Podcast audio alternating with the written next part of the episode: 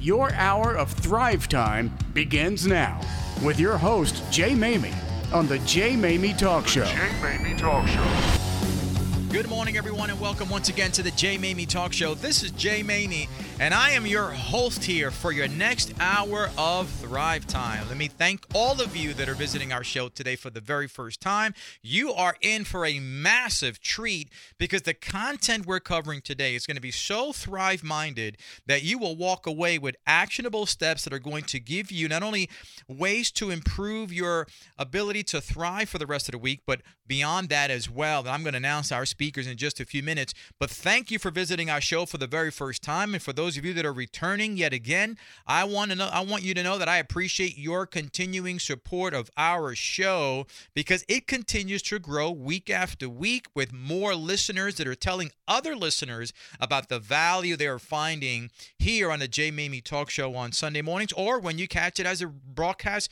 replay. But I want you to know that if you've not had a chance to check out some of our prior episodes, I want to encourage you to go to our website, thejmamietalkshow.com, and there you're going to find all of our previous episodes, a beautiful library of content from some of our amazing guests, our amazing business spotlights, our amazing author spotlights that are all there available for you to listen to and grab wisdom from them because they've poured into the show for the last year and a half.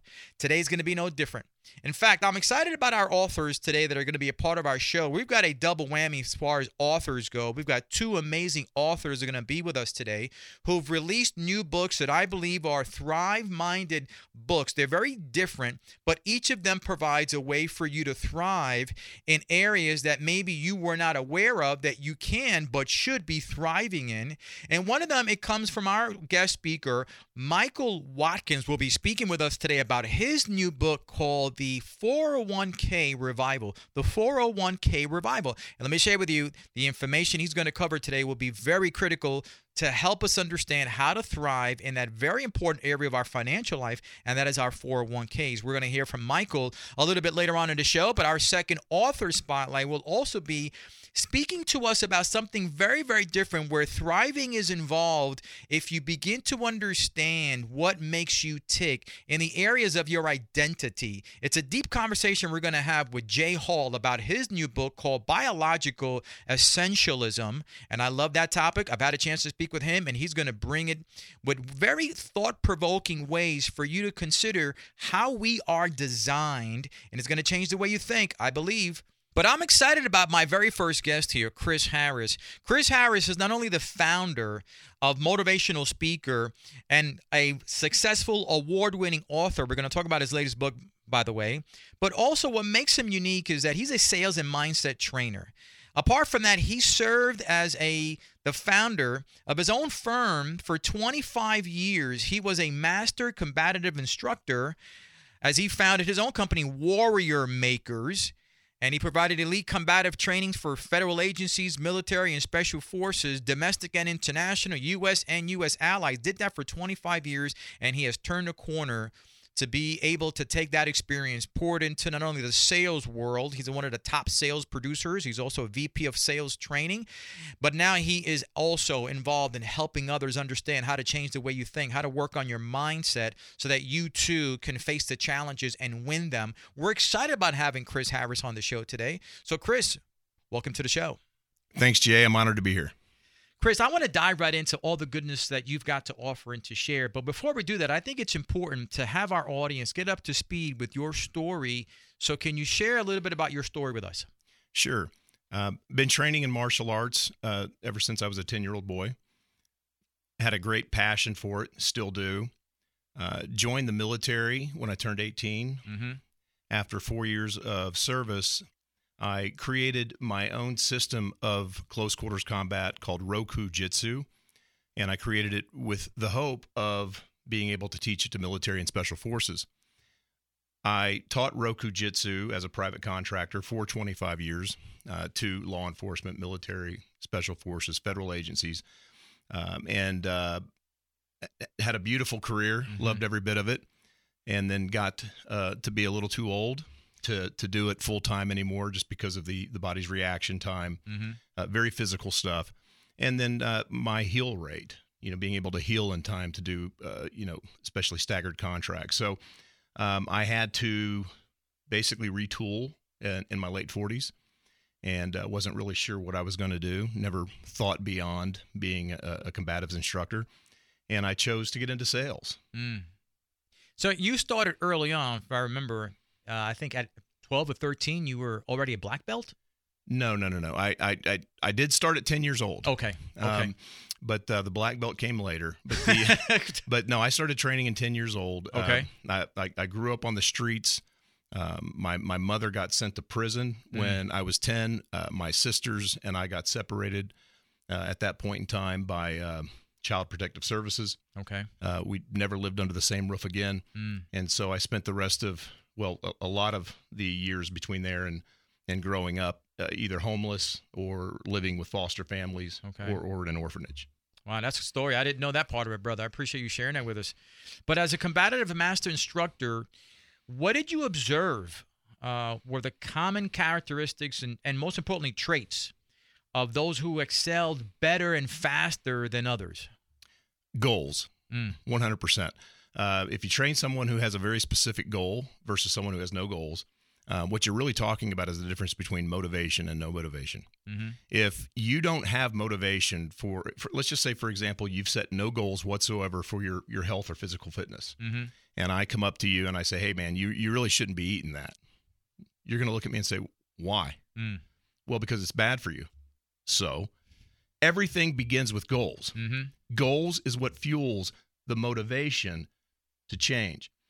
You give me two students who both have the same skill set, the same athleticism, the same DNA, right? That gifting. And one has goals toward combatives and the other doesn't. They just are told to be there. That's the that's the deal breaker all day long. That's the differentiator between uh, someone who's good and an all star. Mm-hmm. I can listen. I I completely agree. If you don't have anything that you're aiming for, it's easy to get thrown off track. It's easy to have the winds blow you off course. If you have nothing that you're aiming at, and goals is that anchor that allows you to stay focused. It's, it's it's exactly right, Jay. And I would go one step further to say, if you don't have goals, you're not even on a track. That's right. That's right, brother. So I'm curious.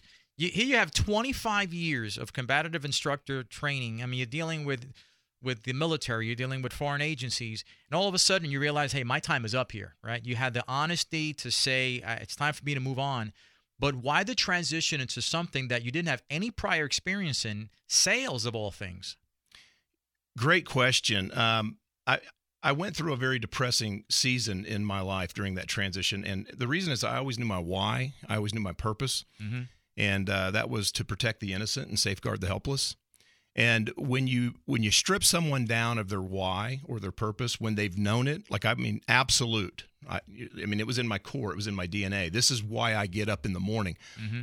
and then you remove that and now you say now start over the journey between ending your purpose Mm-hmm. and starting something new that puts steam in your stride Mm. that is a long difficult arduous journey and i can tell you that uh, i had to choose something that would give me my why back Mm. and you know because it's not what we do it's why we do it Right. That's and correct. there were two reasons. There were several reasons I chose sales, but the, the two biggest reasons were uh, one, I wanted my autonomy back, my freedom, my independence. Uh, as a private contractor for 25 years, I came and went as I pleased. I had a lot of independence. I worked hard, but I chose when I worked. And I wanted that back. And I was always told that if you're really successful in sales, nobody's going to ask you where you're at or where you're going That's right. right when you're when you're producing enough revenue for yourself and 10 other employees someone comes up to your boss and says where's chris your boss is going to say none of your business That's i wanted that autonomy back mm-hmm.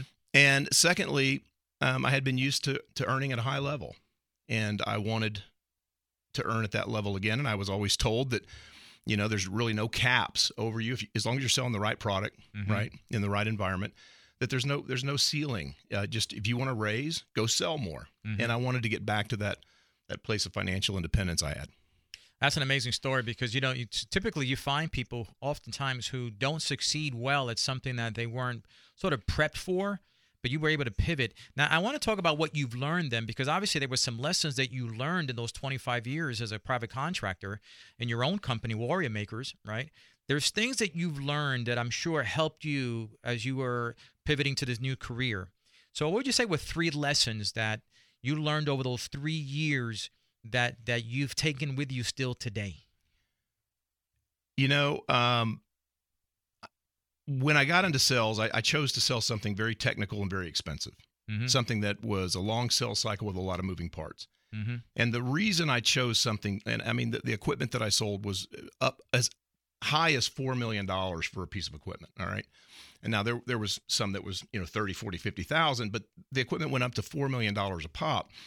And I, t- I, I chose something that was very technical, high ticket, complex, a lot of moving parts, long sales cycle because I always was taught in the military that your value will be determined by the problems that you can solve. Mm. And if you want to increase your value in an organization, learn to solve bigger problems. Mm-hmm.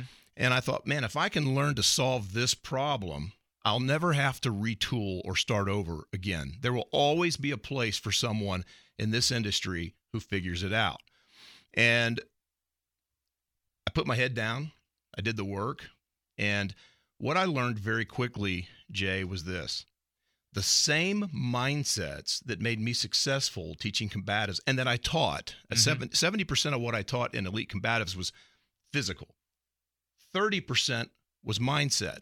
And the reason is any instructor, any close quarters combat, hand to hand combat instructor who's worth their salt, they know that you never give someone a skill set or ability that transcends their mindset their maturity or their responsibility right? We we have a responsibility to make sure we're equipping people that can handle the skill set. And so what i learned was the mindsets that i was exercising in that career and teaching in that career translated beautifully into sales. Mm. and it gave me uh, an upper hand. And within within the first few years um, you know i i basically was elevated to the sales elite because of those mindsets that translated so beautifully you know, one of the things I want to piggyback on what you said is very, very, it's a mic drop. You said that oftentimes, if the mindset isn't there, then all the skill training doesn't really matter. So let's talk about more from a leadership standpoint because you were in that position for many, many years and you trained other leaders as well. And we're going to pick up on this on the other side of the commercial as well. But I see the flaw that a lot of leaders make. They expect more from their people than their people are ready to give or, or understand or comprehend and there's always uh, that's always going to be a downfall not only to the company the leadership but the individual that they're pushing to do more than they really are prepped to do.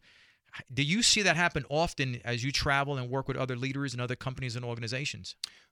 Absolutely. I, I look at leadership uh, leaders who have a vision um, i equate that to people who think they have empathy. Um, if i have a, all the empathy in the world for you right now for something that you're going through as my friend if i can't communicate back to you the level in which I understand what you see, what you hear, what you're feeling a mile in your shoes, if I cannot communicate that back to you, I don't have empathy. Mm. And vision in the heart of a leader is the same way. I don't care how much vision you have. How well can you communicate it to the troops? Wonderful. That's all that's a mic drop right there. Doesn't matter what your vision is, is how well you can communicate that to your troops. Before we go to break, I'm gonna ask you though, give me one lesson of human dynamics that you picked up from, that you observed, that only is helping you, but is what you talk and teach about? Give us one and we'll pick up after the break. What we call mindset in the military. In sales, they call it mindset too, but mm-hmm. it's not. It's mm-hmm. really just an attitude. Mm. Sale, the sales B2B sales organization is calling something that it's not they're, they're they're saying this is a mindset and it's really just an attitude. And the difference between attitude and mindset is the difference between success and failure. I want to pick up on that after the break. The difference between attitude and mindset is the difference between success and failure. We're going to do that right after the break Hey everyone, this is Jay Maymi from the Jay Maymi Talk Show. I just want you to know that my book, my 10th book, is finally available Thriveology action stoking and thought provoking quotes and phrases, is now available for your purchasing pleasure. This book has already making tidal waves among those who appreciate content that is driven to give you a thrive minded mentality and also reminders throughout the course of the week of the things you need to do to thrive. Guys, you can pick up my book, Thriveology, at thejmaney.com. Have you ever hired the wrong person? Did the resume give you the impression they would be a good fit because of their past accomplishments? I'm Cody Robinson, founder of Robinson Interview Consultants. We help employers reduce turnover, thus saving time and money through the screening and interview process. Utilizing proper question formulation and response interpretation, we identify candidates whose character and behaviors align with your vision, values, and culture. Check us out at interviewexperts.com for a complimentary review of your hiring practices. That's interviewexperts.com wonderful product. I've lost 111 pounds using that product. 111 pounds. You could not believe the difference. I went from a size 48 pant to a 33 pant and I've maintained that now for over almost a year now. Yeah, absolutely. Andro 400 has helped me lose 111 pounds, and I've maintained my weight for almost a year now. Thanks, James, for that inspiring testimony and 111 good reasons to choose Andro 400. The most effective and natural way to lose belly fat, increase libido, gain energy, strength, and muscle while safely boosting your testosterone levels. So, guys, how many reasons do you need for trying Andro 400? Well, here are two more great reasons. Order now and get free shipping plus an additional $6 off when you use the code SAVE6. That's SAVE6. Call 888-400-0435, 888-400-0435 or go to andro400.com, andro400.com. Welcome back to Thrive Time with Jay Maymi. Welcome back, everyone, to the Jay Maymi Talk Show. Having a fantastic conversation with Chris Harris. When we left off, Chris, we started to touch the conversation topic about the uh, the difference between attitude and perspective. And I know that you speak often about that. In fact, you spoke about that at our recent sales conference, and you were a big hit. Everyone loved the way that you positioned those two concepts. But can you share the same insight with our with our listeners? Yeah, if if I were to randomly select uh, three adults and just say, I want you to tell me the difference between attitude and perspective or attitude and mindset. And just go ahead and articulate, you know, write it down. No wrong answer. I'm going to get three different answers. Mm-hmm. And attitude is learned. Most of the attitudes we walk around with as adults, we learned usually usually through our childhood um, but they're learned behaviors. Well, it, it's behavior, it's it's the way we feel, it's the way we think. It's all three, right? It's mm-hmm. actions, it's thoughts, and it's feelings. Um, and we learn them from either experiencing them directly or by observing someone else experiencing them. And they're very powerful and they are very important, but they're not everything. Mm-hmm. There's other elements that have to be present for lasting change. And so perspective is the coach that we call in to help us change an attitude that we have identified or flagged as being uh, destructive or detrimental. So I, I look at attitudes two, every attitude in, is one of two categories. It's either a destructive attitude or it's a productive attitude. Now, this is where goals come in. They are so vital to our success and, or transformation. The goal is what basically fuels the motivation for change. If someone is just really doing nothing with their life, and someone came to me and said, Chris, I, have got a, a daughter, I've got a, a sister in law, whatever, and I'm just worried about them, and they're just, there's like no hope. The first thing I would say is, what's their goals? Because the goals are what get us out of bed in the morning. So all of a sudden, we set these goals, and this is the beautiful thing about goals they make us highly self aware to any attitude that does not align with those goals. Mm-hmm. And it's it's like they flag them. All right. So a destructive attitude is defined as any attitude that does not align with my goals, that is not founded in truth, or that is detrimental to my progression, my success. If it's if it's stalling me, that's a destructive attitude. A productive attitude is any attitude that aligns with my goals and helps me achieve them. So once we flag, we set this goal, and now we're highly aware of any destructive attitude that pops up. And now all of a sudden we call in perspective as the coach. Perspective can be changed in the blink of an eye. And we say, all right, let me, I'll just give you an example. When I Mhm. got into sales, cold calling, I made the decision that I wanted to be one of the top sales people in the world selling the technology that I sold. I made that decision. That's a goal. So now, any destructive attitude that does not align with that goal is going to be flagged immediately. So how do I change it? Well, I I hated the rejection. Mhm. I hated the rejection of cold calling. All right. So therefore, I would find excuses not to do it. But I, I said this to myself, Chris, is there any way that you can become one of the top sales producers in the world in this highly competitive industry without a robust pipeline? Mm. There's not. Mhm. And is there any way you can build a robust pipeline without picking up that phone consistently? I cannot. So it was flagged. That thought of rejection, that fear of rejection was flagged as a destructive attitude. Now, how do I change it? Perspective. He's the coach blowing the whistle. So I choose a perspective. This is the power of perspective. We can choose it and it comes comes upon us in the blink of an eye. And I chose the perspective of this. Chris, everything you want to achieve in sales is on the other side of that phone call. And so every time that attitude would show up, I would call out that perspective. Chris, everything you want to achieve in sales is on the other side of that phone call. And what happens is that perspective trains, it retrains, it transforms, it reconditions that destructive attitude into a new, positive, productive attitude. And here's the beauty what happens is that coach, that perspective becomes the new attitude. Mm. Let me ask you a question because I, I, I, there's so much meat and potatoes in what you said, but I have to ask. So what, what if the person says, "Okay, Chris, I got it, right? Uh, my, per, uh, my perspective becomes my new coach. I get it." But what if they're struggling with creating a healthy perspective? What if that's the area that they're challenged in? Would you say to that person then should proceed, should uh, pursue coaching or help? Because if your attitude is toxic and your perspective is just not up to par, you're to be in trouble, right? So, what do you say to the person that says, I need help just clarifying my perspectives? I, I need help getting myself in a, pace, a place of, of strength so that my perspectives can be my coach?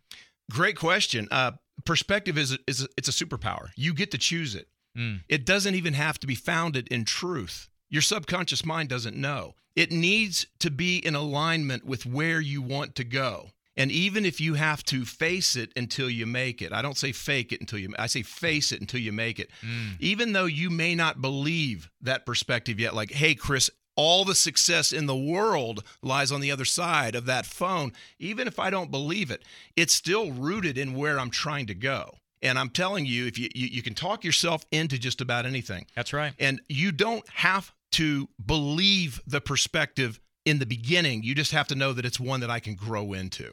That's awesome. That's a mic drop. You know, there. This is what what makes me so happy about these shows. It brings me most joy, Chris, because this content, this wisdom, is going to change somebody's life. Whoever's listening to the show right now, even if it's just one person that walks away not recognizing that it's the answers have been right before them the whole time, um, it makes the show worthwhile to change somebody's life by changing their perspective. That's an that's an amazing uh, bit of information and great wisdom.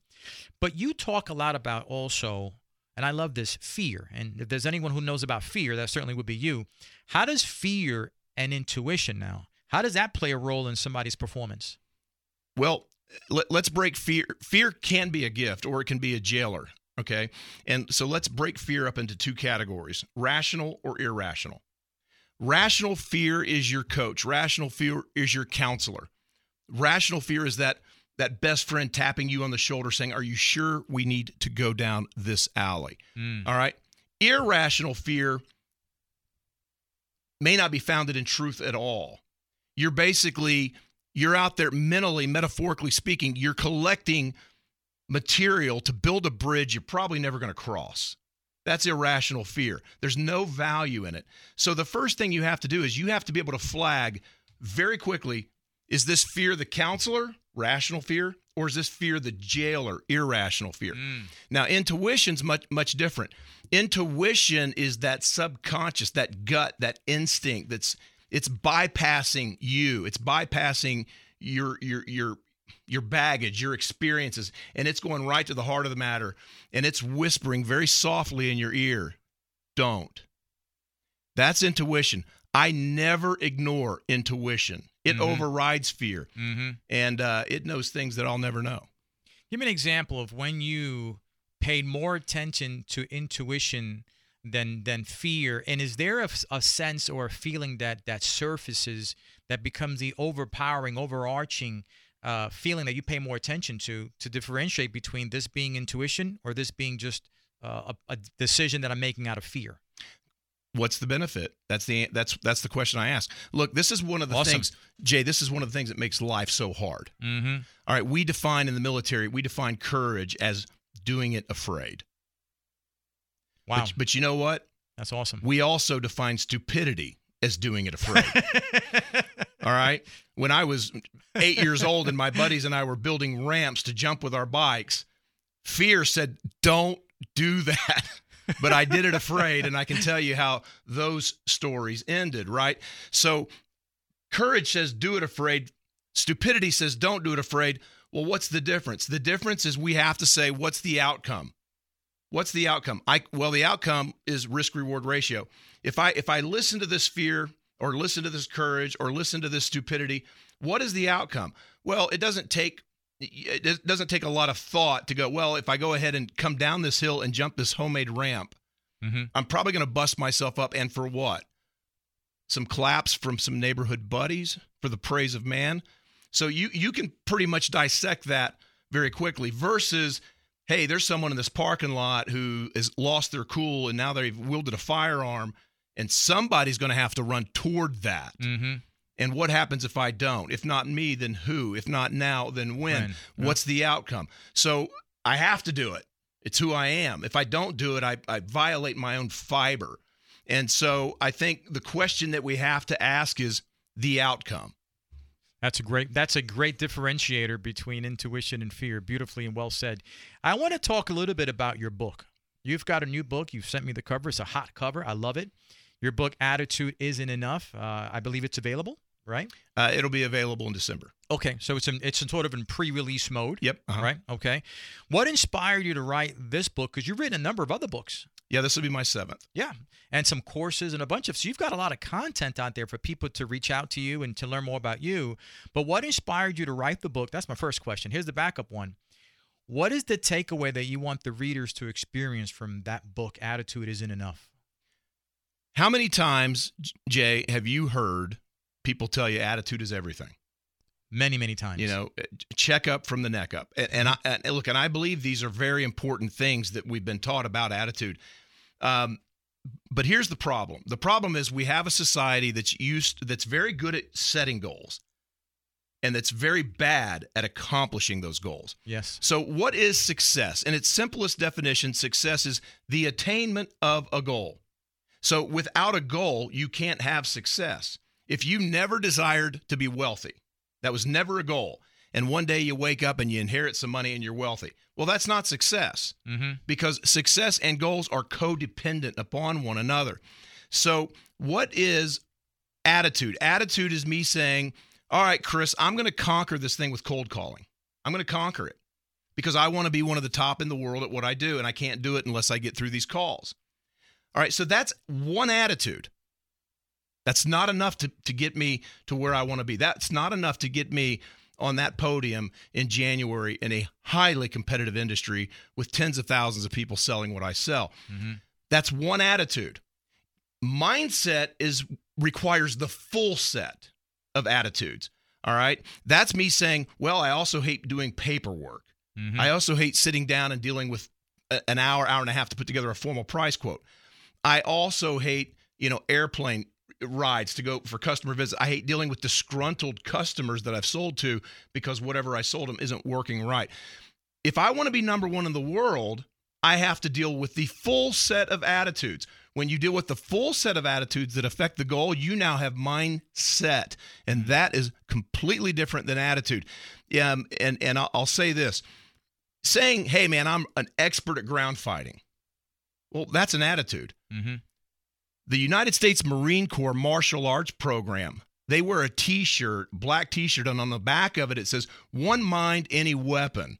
Mm. That's a mindset Mm-hmm. right? That means bring a stick, a rock, a gun, a knife, bare hands. I don't care. You cannot beat me. My mind is where it needs to be. So what happens? You, you look, you're a very fit guy.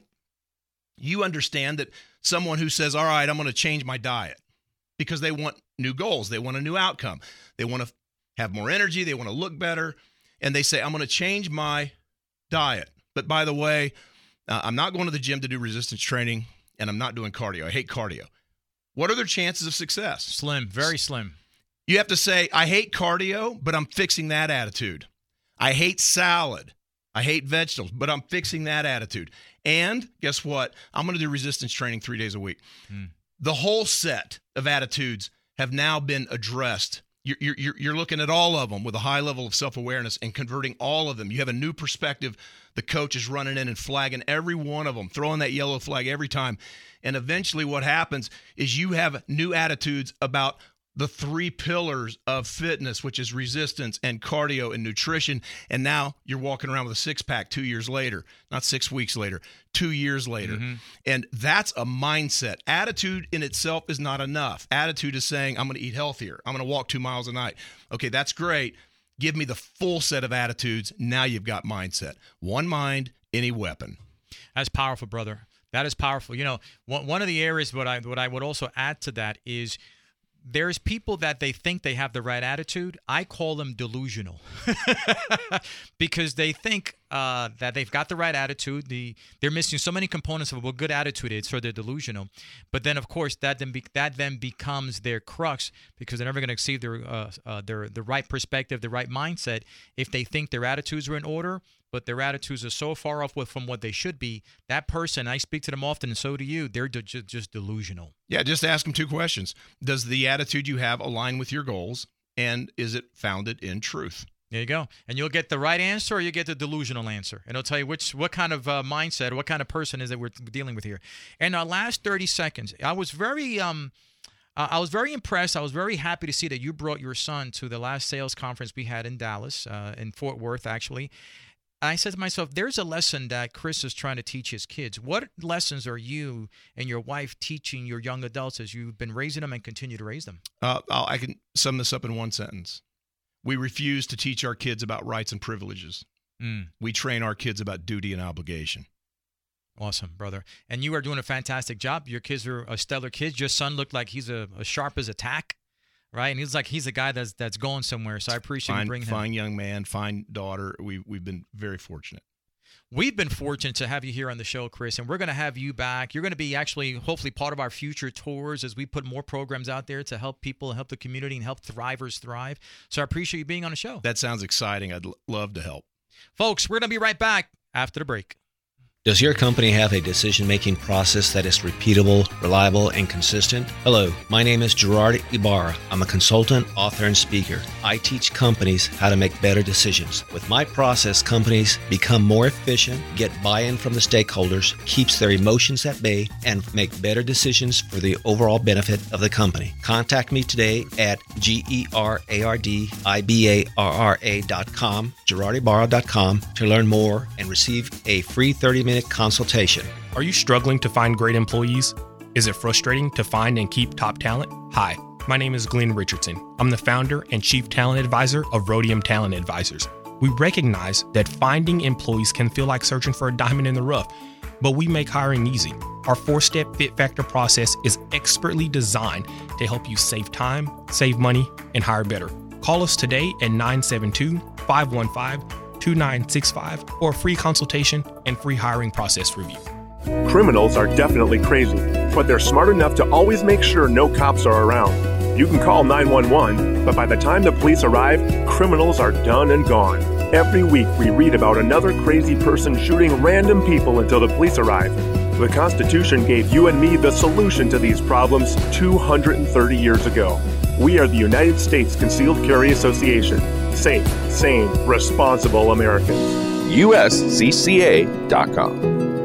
If you're like most people, you're probably more than a little concerned about the state of the world around us today. Strange times. The stock market all time highs every day. U.S. debt never been higher right now. Dollars losing value. And let's not forget about inflation, the highest since 2008. Remember what happened in 2008. So, how do you protect your money, your retirement, your savings? Well, many people, just like you, are turning to Old Faithful to protect themselves during these difficult times. And Old Faithful is real gold and silver from the Oxford Gold Group, the kind you can actually hold in your hands and have in your IRA.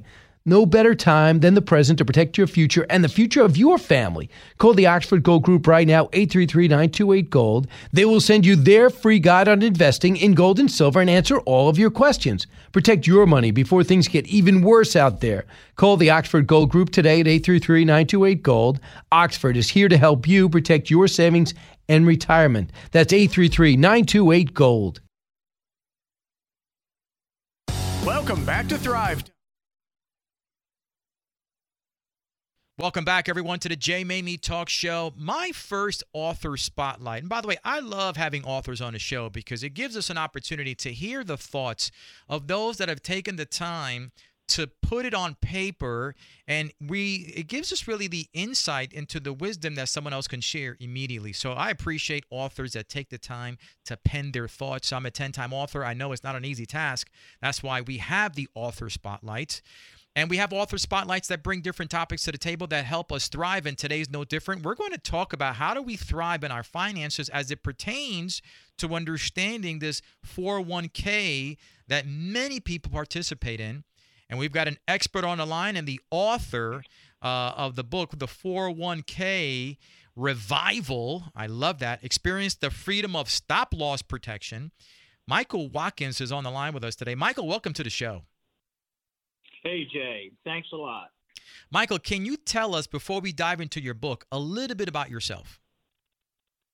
Yeah, sure. Um, well, I was born in Richmond, Virginia. I grew up in a single parent household uh, with my mom. And, you know, she encouraged me from the beginning to work hard and, and be responsible.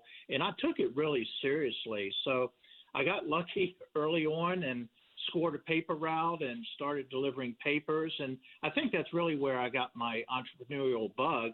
Um, and then not do other things like raking leaves and shoveling snow for money. But I wanted to point out that I paid cash for my first car, which I was so proud of. And that was from learning the value of saving at an early age. So I guess if we fast forward a bit, uh, I changed my major a few times in college, a mm. little confused there, uh, felt frustrated. Um, but then I got the opportunity to move to Florida, and I've been a serial entrepreneur here in the state of Florida ever since. And you know, I just love serving people and uh, problem solving as well, and I think that's important for you know entrepreneurs. So you're you love people, you love solving problems. You could have done that in any industry, especially if you're a serial entrepreneur. Why did you feel that pursuing a career and helping solve problems and, and being able to provide this this encouragement and support and information and education in the 401k, why did you decide to go there as your calling? Well, it it was intuitive and and I guess I could sum that up Jay, with a quote from the late, great Jim Rohn You don't know what you don't know, and sometimes what you think you know really isn't so. So, most people have no idea what to do before, during, or even after a stock market crash, and they just stand by and watch it happen, right? Mm-hmm. And they're helpless and only because they're uninformed.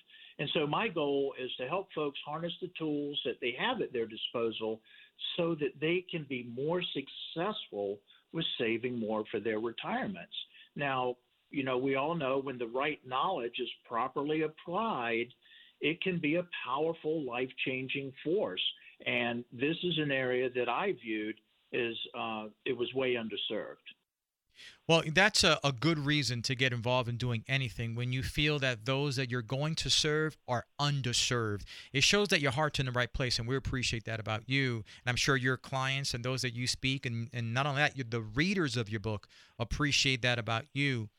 But today, the fact is, uh, Michael, there's no shortage of means for people to become what I call informed investors. But in your opinion, why is it that so many people today still wander aimlessly when it comes to planning for their retirement, let alone utilizing their 401k plans. Yeah, you're you're spot on there. Many people are wandering aimlessly. And Jay, I believe it's really too much information that's become the problem. Um, you know, folks have almost become paralyzed because of you know all the conflicting information that's circling around out there. And here's you know a great example. If you're to ask 10 different financial advisors the same question, the chances are you'll get 10 different answers, and those answers will most likely be based on the companies and products or, or even services that they sell. And it's almost like the financial services industry has formed a circular firing squad at each other. So I believe that it's too many choices and too much uh, conflicting information that has folks second guessing their decisions. So they simply freeze and they, they just don't do anything. They don't move forward. You know, I couldn't agree with you more. The information is conflicting, and I think people, when they are sort of uncertain about things, they don't take action. And when they do take action, when there is a lack of clarity, disaster is usually the end game there. But with uncertain times ahead, my question is why is it so critical now more than ever for 401k uh, business owners who provide that to their employees, but also the 401k participants? Why is it so important for them to stay vigilant with their retirement savings? Oh yeah. Oh boy. Well, there's nervousness nervousness all over the world, right? Mm-hmm. And uh, I mean, there's the ever-present danger of terrorist attacks, wars breaking out. Um, just yesterday, the FBI said that there was a 30% increase in homicides in 2020. Um, you know, you think back on COVID 19, that's left all of us weary and fearful, and businesses all over the place are struggling. Um, you look at our national debt, that's reached an astonishing $30 trillion, and, you know, consumer prices are surging upward along with gas prices. And here's a big one America's unfunded liabilities are at a staggering $157 trillion. And so that's a lot of promises that have to be accounted for. So my question is could something trigger another stock market crash? Anything? And by the way, could I quickly explain to the listeners how much a trillion dollars is? Mm. Excellent points. Excellent points, Michael. Yeah. I want to talk now, if we okay. could, about your book. I, I, I know that you've wrote a book but, but before we dive into the book, I, am obviously I think I know the answer, but I want our listeners to, to know what compelled you, what what inspired you to take time out of your schedule to write a book, and this book. Yeah, well, professionally, I help people map out their retirement dreams on paper, mm-hmm. and way too often I see a reoccurring theme that their account balances were unable to support those retirement dreams. Mm-hmm. And in almost every case, Jay, we can trace it back to the 2000 and 2008 market crashes where these people lost half uh, or even more of their account balances. But it wasn't losing the money itself that was the big issue, Jay. The biggest issue was the 12 long years that it took to recover. That's right. It really hurt hurt them the most, mm-hmm. and that's in the industry that's termed lost opportunity costs. And I'll say that again, lost opportunity costs. So imagine being robbed of your ability to compound your savings over a decade. That's uh, you know over a quarter of a 40-year working career. So going back to why I wrote the book, uh, I want to help hardworking Americans sidestep this type of disaster from happening to them. And I believe the sooner they get prepared, the better. So, in our last minute here, I'm going to ask you two questions. What are the biggest mistakes you see that 401k investors they're making today? And can you give us a quick a quick peek inside look at the book without giving away the farm? Okay, so uh, really there there are quite a few mistakes that people are, uh, are making, Jay. But let's not forget it's really not their fault. Uh, I would say number one, uh, the biggest one of the biggest mistakes would be leaving their 401k accounts uh, left behind at previous employers. They're mm-hmm. exposed to high fees and market risk. And the other one would be that they don't have any type of external uh, warning system on their 401k plan. And we all know technology has advanced rapidly over the last 10 years. And so there are tools available that people, uh, you know, really don't know about. And about the book, um, yeah, so it, it's a Bible of sorts for people, and I really want them to use it as a reference. but um, uh, you know, there are things inside the book that I explain um, uh, on future tax implications. Uh, a dreadful rule that was passed by Congress in 2015 that's going to increase your Medicare uh, cost. Um, I also have an interview with Vance Howard, the modern day trailblazer Mm-hmm. Uh, of active 401k management, and his insight is amazing and a must read for all 401k account holders. So, as far as I know, Vance has never been interviewed for a book. So, yeah, there's there's a lot in the book, and I feel blessed to be able to start this national crusade to help everyday Americans save for their retirements. Well, the book is called The 401k Revival Experience the Freedom of Stop Loss Protection. It's written by our guest, Michael Watkins. Michael, we appreciate what you're doing. Keep up the good work. And thanks for being on the show.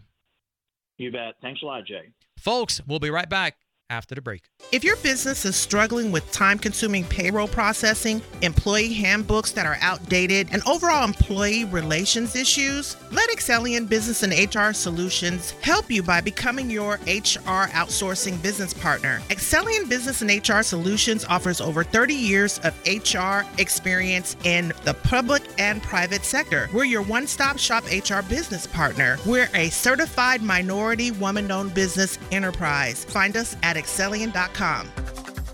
You probably only think about insurance when you need it. But at Higginbotham, we have insurance specialists thinking about your risks and how to cover them year round. We start with listening and end with a custom solution that fits your needs and budget. Whether it's for your home, car, health, business, or employees, Higginbotham has you covered. Higginbotham is a place that leads with values, so your value leads. The NHRA Camping World Drag Racing Series is headed back to the Texas Motorplex for the countdown to the championship. Join us for a week long Stampede of Speed Texas style celebration at the Texas NHRA Fall Nationals October 2nd through 10th in Ennis. Feel the power of 11,000 horsepower and over 300 miles per hour side by side nitro action. It's can't miss drag racing entertainment with concerts, fireworks, barbecue, camping, and non stop fun for the entire family. Go to stampedeofspeed.com for details and to purchase tickets. Welcome back to Thrive Time with Jay Maymi. Welcome back, everyone, to the Jay Maymi Talk Show. On the line right now, we've got our second author spotlight. I mentioned earlier that understanding our characteristics and how we identify ourselves is so critical in thriving from a different perspective. So I couldn't think of a better person to have as one of our author spotlights who speaks on that topic, especially he's the since he's the author of the book Biological Essentialism. And that's a great topic. It's a great book, and I couldn't think of uh, someone to really tackle that issue than the author himself, Jay Hall. Jay, welcome to the show. Thank you for having me. I really appreciate it. Jay, before we dive into your book and, and what the book is about, I, I'd like to learn a little bit more, and I'm sure our listeners would like to learn a little bit more about your journey. Well, sure. Uh, a little bit about my parents. Uh, my mom, uh, she's very much a book reader, inspired my academic uh, progress. And even today, even though she's older, uh, she just uses a flip phone, but she reads the newspaper every day, keeps up with current events, and a great inspiration for me. And in terms of her uh, technology, and that that's important, this is like after World War II and maybe the 50s, some uh, classified stuff. Uh, she could type on a manual typewriter 100 words a minute. So, wow. to try to strive to do your best. And my father, he was a World War II vet, went through the Depression, uh, went to California to find better work, the whole nine yards. But he was a very, very hard worker. He was a uh, commercial painter, and he uh, painted along with uh, 50 other guys uh, the Oklahoma Fairgrounds. Unbelievable! Wow, that's quite a. Those are quite the established and experienced parents you have there. Uh, but I also understand you are a professor. That's right. Uh, I've taught uh, at the community college level, uh, some at uh, Tarrant College, and also here in Texas at a couple of different colleges, and math all the way from college algebra to calculus, and uh, just striving to, to think and uh, encourage uh, students to love math and the beauty of it and how it's practical. Of course, you know, no engineering can happen without uh, some mathematics. And my other background is actuarial and insurance and uh, consulting along those lines. So primarily uh, math and insurance related, but I started off actually as a geology major, so I have a keen interest in you know gaining resources, whether it's gold or oil. You know, no. So, so this is what's amazing, Jay. here you are. You have a uh, interest and a background in geology. You're a, a math professor. You also are an actuarian. And here you go write a book about biological essentialism. So I have to ask, what inspired you to write that book coming from your background?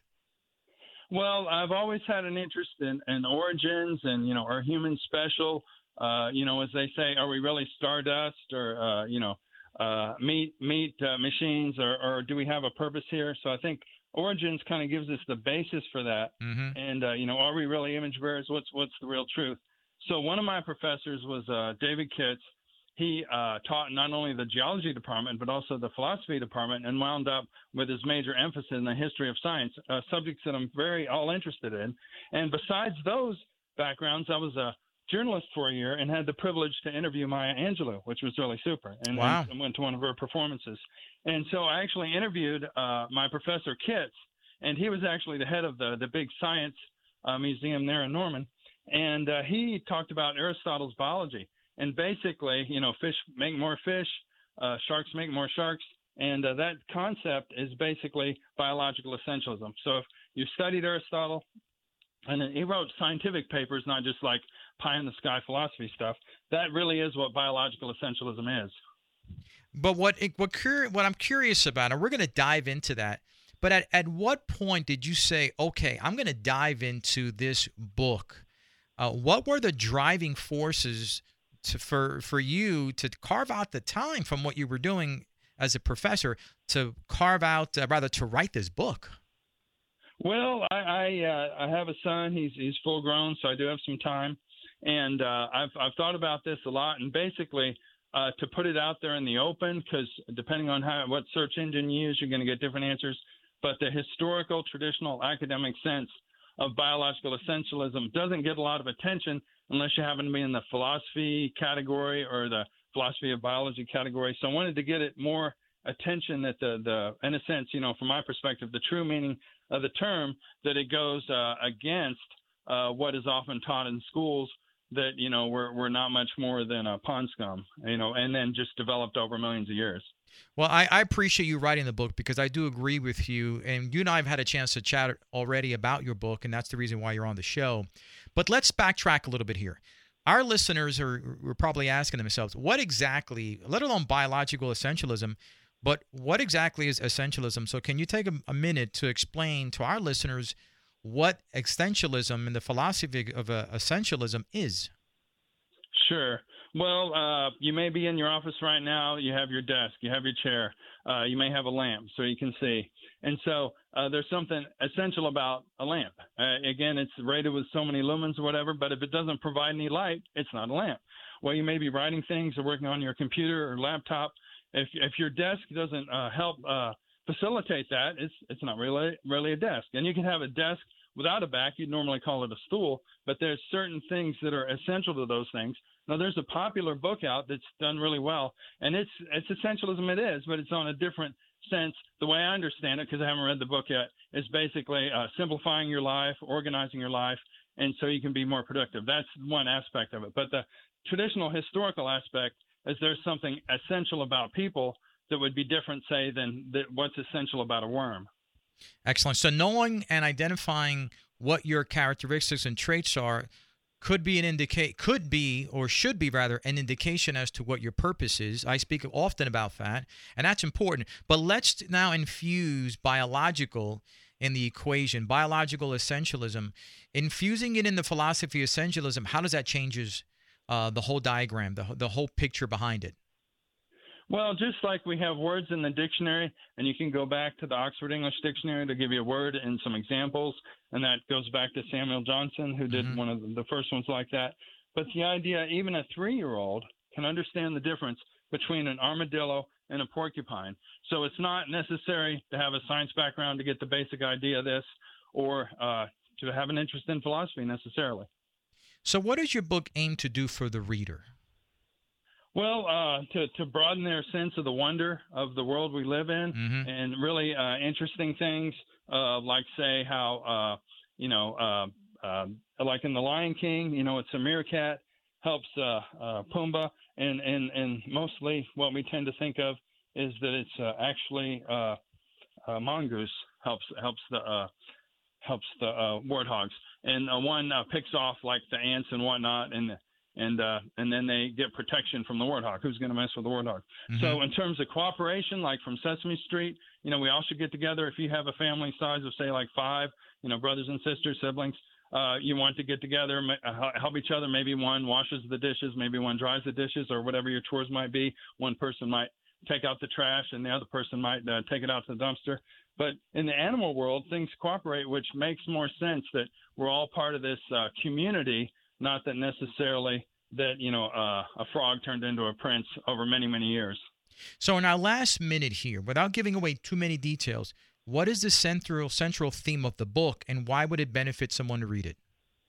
Well, part of it actually relates to the meaning of life because it's saying it's argue, arguing against that we're just a, a cosmic accident, and the other is saying uh, appreciating the wonder of the different critters uh, that we see, uh, whether whether it's a shark or, or for example, uh, it's not so well known that uh, uh, mandarin orange and a pomelo, what I call the sweet grapefruit, and a citron, which is kind of like lemon, all those are kind of related because you can cross one with the other. Like the first person that came up with the plum cot, that was a brilliant idea that a lot of things can cross.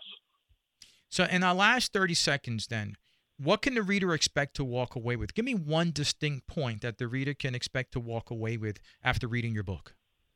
Well, I see if you think things as distinct and you see humans as special, all the different issues that you have to confront and your own uh, sense of uh, purpose are enhanced because the other view, the alternative to me, I think it can lead to depression and even worse. Mm. So we all have a purpose and we're all special. Well, the book is called Biological Essentialism. Uh, I've started to read it. It's a fascinating book, and I, am glad, Jay Hall, that you have taken the time to write it. I know they'll benefit many, many readers along the way. Your book is going to be up at our website, the jmamietalkshow.com. Appreciate you being on the show. Thank you so much. Have a great day. Folks, that wraps up our show. We appreciate you being a part of it. Next week, we're coming right back at you at 10 a.m. for your next hour of Thrive Time.